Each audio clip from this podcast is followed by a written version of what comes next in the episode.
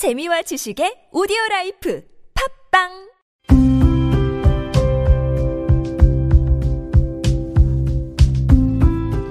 칼럼을 읽어드립니다.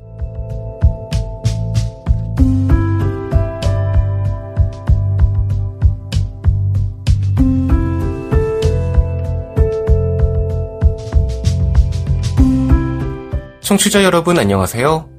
8월 9일 일요일 칼럼을 읽어드립니다. 게스터 이호준입니다.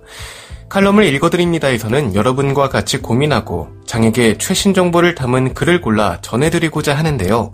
그럼 바로 오늘의 칼럼 만나보시죠.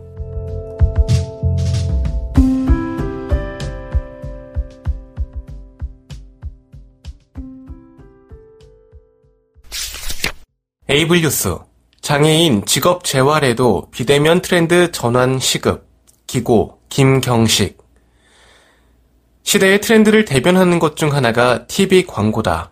요사이 TV 광고를 유심히 살펴보면 자동차 타이어, 정수기 필터 교체, 스마트폰의 구입에서 개통까지 모두 비대면 서비스를 내세우고 있다. 이러한 트렌드의 급격한 변화에서 장애인 구직자 또한 예외일 수는 없을 것이다. 현재 장애인 구직 또는 직업 재활 관련 사항을 살펴보면 여전히 사무실에 출근해 업무를 수행하는 이른바 사무 직종에 대한 선호도가 높다. 이는 비장애인의 구직 활동에서도 크게 다르지 않을 것이라고 생각된다. 하지만 코로나19 팬데믹이 촉진제가 되어 그간 비약적인 발전을 이룬 IT 기술과 결합, 비대면 서비스나 비대면 직무로의 전환이 급속히 진행되고 있다. 비대면 체계로의 급격한 전환은 이용자 입장에서의 장애인 소비자 또는 제공자 입장에서의 장애인 근로자 모두에게 불안 요소로 작용하고 있다. 이것은 비대면 서비스를 제공받거나 제공할 때 공이 필수적으로 해결돼야 하는 부분이 존재한다. 바로 IT 인프라의 구축, 서비스 이용, 제공에 필요한 관련 기술들이다. 기존의 인터넷 및 스마트폰 활용 기술의 근간을 같이 하는데 이러한 내용을 특별히 장애인, 특히 장애인 소비자 또는 구직자에게 적용이 필요한 것이다. 비대면의 근간이 되는 자동화 기기의 활용 등에 대해서는 이미 여러 차례 논한 바 있으므로 이번에는 논외로 하고 장애인 직업 재활에 집중하기로 한다. 개인적으로 이러한 비대면 서비스를 위한 직무 내용들은 역으로 장애인들에게 새로운 기회로 다가올 수도 있다. 비대면 서비스 기반의 직무일 경우 그간 장애인에게 적합한 근무 형태로 회자되어 온 재택근무에 적합한 형태이기 때문이다. 장애인 근로자의 경우 근무를 위한 이동성과 접근성 또는 근무 환경의 부적합이 큰 제약으로 자주 언급되어 왔고 이를 개선하기 위한 부단한 노력이 있어 왔으나 부족함에 아쉬움이 남는 것 또한 현실이다. 이러한 단점을 보완하기 위해 비교적 익숙한 가정생활 환경에서 직무를 위한 변경이나 보완을 최소화해서 업무를 수행할 수 있고 출퇴근을 위한 이동의 제한을 극복할 수 있는 근무 형태임에는 재론의 여지가 없을 것이다. 또한 재택근무 형태의 경우 장애인 근로자의 근무 형태로 권장되어 온 job sharing, work sharing에 적합한 근무 형태로 전일제 근무에 비해 일자리 창출에 용이할 걸로 보인다. job sharing이나 work sharing은 재택근무 형태와의 결합, 근무 시간의 제한 극복을 통해 24시간 업무 체계의 구축을 가능케 할 수 있다는 장점이 있다. 이는 이전의 이동성과 정당한 편의 제공의 미흡 등으로 기인하는 여러 제약을 극복할 수 있는 새로운 접근법으로의 기대를 품을 수 있게 한다. 장단점을 잘 고려해서 장애인 직업 재활에 적합한 비대면 서비스 기반의 직무를 개발하고 필요한 직무 교육과 함께 기술적인 측면에서 원활한 직무가 가능하도록 하는 장애인 근로자 당사자의 장애 유형과 개인별 장애 특성을 고려한 장애인 보조 공학기기 개발, 적용, 활용이 반드시 뒤따라야 할 것이다. 이러한 과정은 장애인 근로자뿐만 아니라 기업, 장애인 직업 재활, 보조공학기기 관련 기관, 직업재활 훈련을 시행하는 기관 간의 유기적인 협조 체계가 구축돼야 결실을 맺을 수 있다. 지금 여러분께선 KBIC 뉴스 채널 매주 일요일에 만나는 칼럼을 읽어드립니다를 듣고 계십니다.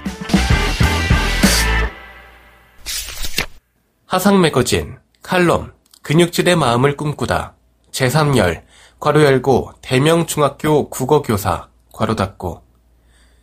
호텔은 에펠탑 근처에 있었다. 머큐어 파리센터 투어 에펠이라는 호텔이었다. 영국에서도 그렇고 프랑스에서도 그렇고 호텔 이름이 기가 막히게 길었다. 혹시 아내는 특이한 이름을 가진 호텔을 선호하는 걸까? 그게 호텔을 고르는 나름의 기준인 걸까? 쓸데없는 소리. 호텔을 선택하는 게 얼마나 어려운 줄 알아? 아내가 따져 물었다. 그럼 알지. 짜장이냐 짬뽕이냐보다 어려운 거지? 내가 웃으며 말했다. 비교할 걸 비교해. 모르면 가만히 있고. 아내가 내 말을 일축했다. 짜장, 짬뽕. 아, 이보다 더 큰 딜레마가 있던가? 호텔 선택의 어려움을 공감해 주려던 건데 그만 머쓱했다. 계단 옆에 있는 경사로를 통해 호텔로 들어갔다. 경사로. 자동문 따위가 꽤 잘 되어 있는 호텔은 아담하고 아기자기했다. 가격에 비해 나쁘지 않은 호텔이었다. 영국에서 묵었던 호텔보다는 규모가 작고 시설도 좋지 못했지만 그래도 걱정한 것보다는 괜찮았다. 원하신다면 privilege room으로 업그레이드 해드리겠습니다. 체크인하는 과정에서 직원이 말했다. 방을 무료로 업그레이드 해줄 리는 없고 돈을 더 내라는 건가? 의심스러웠다. 굳이 방을 바꿀 필요가 없었다. 우리는 장애인 지원 객실이면 만족했다. 장애인 객실은 standard room이라 privilege room보다 크기가 작습니다. 무료로 업그레이드 해드릴 테니까 보시고 결정하십시오. 업그레이드가 무료라고? 선뜻 믿기지 않았다. 사기당하는 거 아닌가? 의구심이 강하게 일었다. 먼저 2층에 있는 장애인 지원 객실부터 구경했다. 각오한 대로 좁았다. 그리고 미니바에 물 한 병밖에 들어있지 않았다. 그 대신 욕실 및 화장실이 비교적 쓸만했다. 휠체어를 타고 들어갈 수 있었고 샤워 체어도 구비돼 있었다.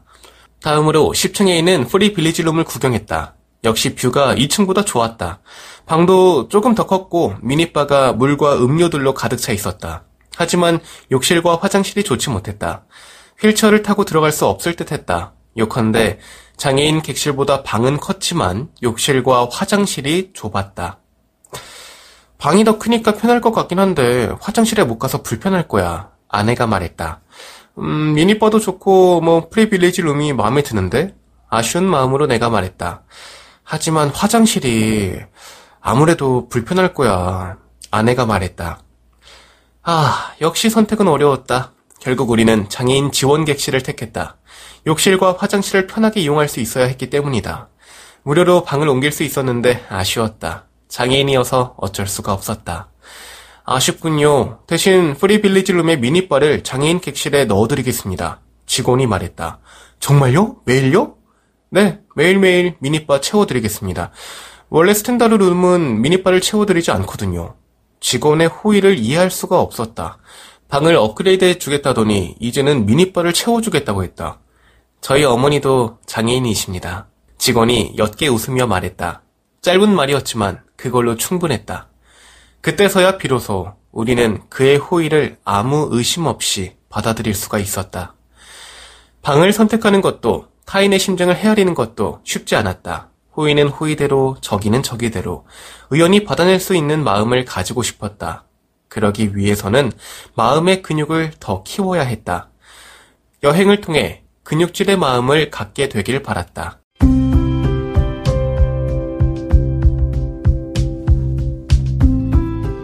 8월 9일 일요일 칼럼을 읽어드립니다. 오늘 준비한 소식은 여기까지입니다. 지금까지 제작의 이창훈, 진행의 이호준이었습니다. 끝까지 청취해주셔서 고맙습니다.